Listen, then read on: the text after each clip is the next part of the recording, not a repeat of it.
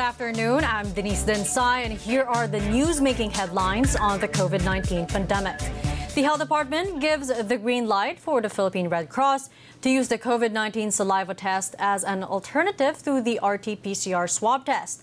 Now, starting today, Monday, the saliva test will be available at the Red Cross laboratory in Mandaluyong City. It will soon become available at all 13 Red Cross labs. Red Cross says its molecular laboratories in Metro Manila can process 8,000 saliva tests daily. These tests, which are cheaper and yield faster results, boast an over 98% accuracy rate. The Red Cross is also awaiting approval for saliva tests to be done on passengers arriving at airports.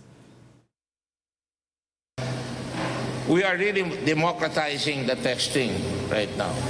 Naba natin ang presyo, kumuha tayo ng bagong sistema, nagsama ang galing ng mga Pilipino, ang galing ng mga uh, molecular laboratory uh, technicians natin, ang galing ng mga bata na nag advise sa akin na galing sa iba't ibang uh, lugar ng mundo. Philippine President Rodrigo Duterte approves the plan of local government units to buy their own supplies of COVID 19 vaccines as long as the shots are approved by the Food and Drug Administration.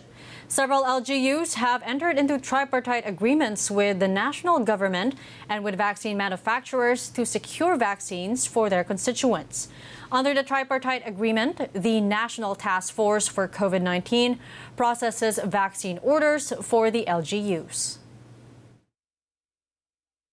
So what's the difference uh, between the tripartite agreement setup and the approval made by President Duterte? It means that the NTF will allow the LGUs access because otherwise, because the, the NTF can decide not to grant or designate LGUs and private companies, for example, or hospitals to be part of the program.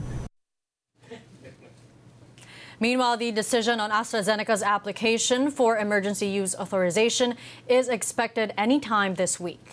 The FDA also responded to criticism they were moving slowly on the matter.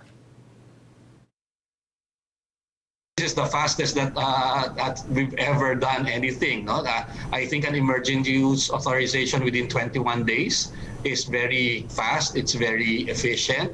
But you know, it might take longer for applicants that do not have EUAs from stringent regulatory authorities.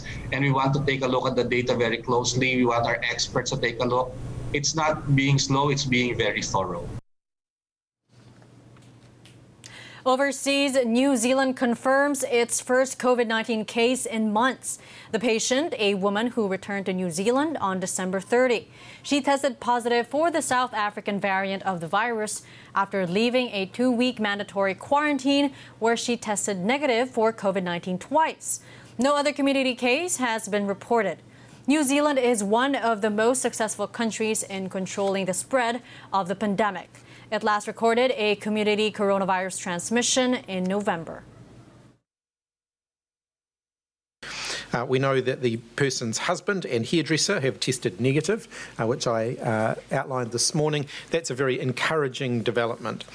Uh, we can also confirm that the strain of infection is the South African variant, uh, and the source of infection is highly likely to be a fellow returnee during the person's stay at the Pullman Hotel. Again, this is good news because it means we know where the source of infection is and we don't have to divert our scientists uh, and health experts from other COVID related work in order to identify that source. Over in Mexico, President Andres Manuel Lopez Obrador tests positive for COVID 19. The 67 year old leader, who, was, who has resisted wearing a face mask, says his symptoms are light and he's receiving medical treatment. Lopez Obrador has been criticized for his handling of the pandemic with a strategy focused on increasing hospital capacity over testing and contact tracing. The country has also shied away from mandatory lockdowns. Mexico has reported over 1.7 million infections. Its COVID 19 death toll is also at over 149,000, the fourth highest death toll worldwide.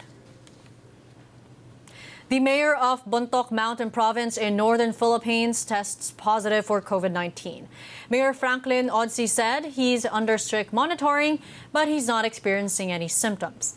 He also confirmed 12 individuals in the town contracted the UK COVID 19 variant. Six have recovered, but they remain isolated. Three are under home quarantine, while the other three are in hospitals. The Philippine Health Department, meanwhile, has identified at least 144 close contacts from this cluster. Of this number, 116 have been tested and 34 have tested positive for COVID 19, but not for the UK variant. What we have seen here in these contact tracing efforts was we were able to identify already three clusters of infections. Let me just give this clarification. Wala pang definite. We're just giving you the details. Pinag-aaralan pa further itong lahat na nakukuha naming detalye ngayon. Bontoc's local government has imposed a lockdown in five villages until the end of the month. And those are the latest news at this hour. Keep it here on the ABS-CBN News Channel.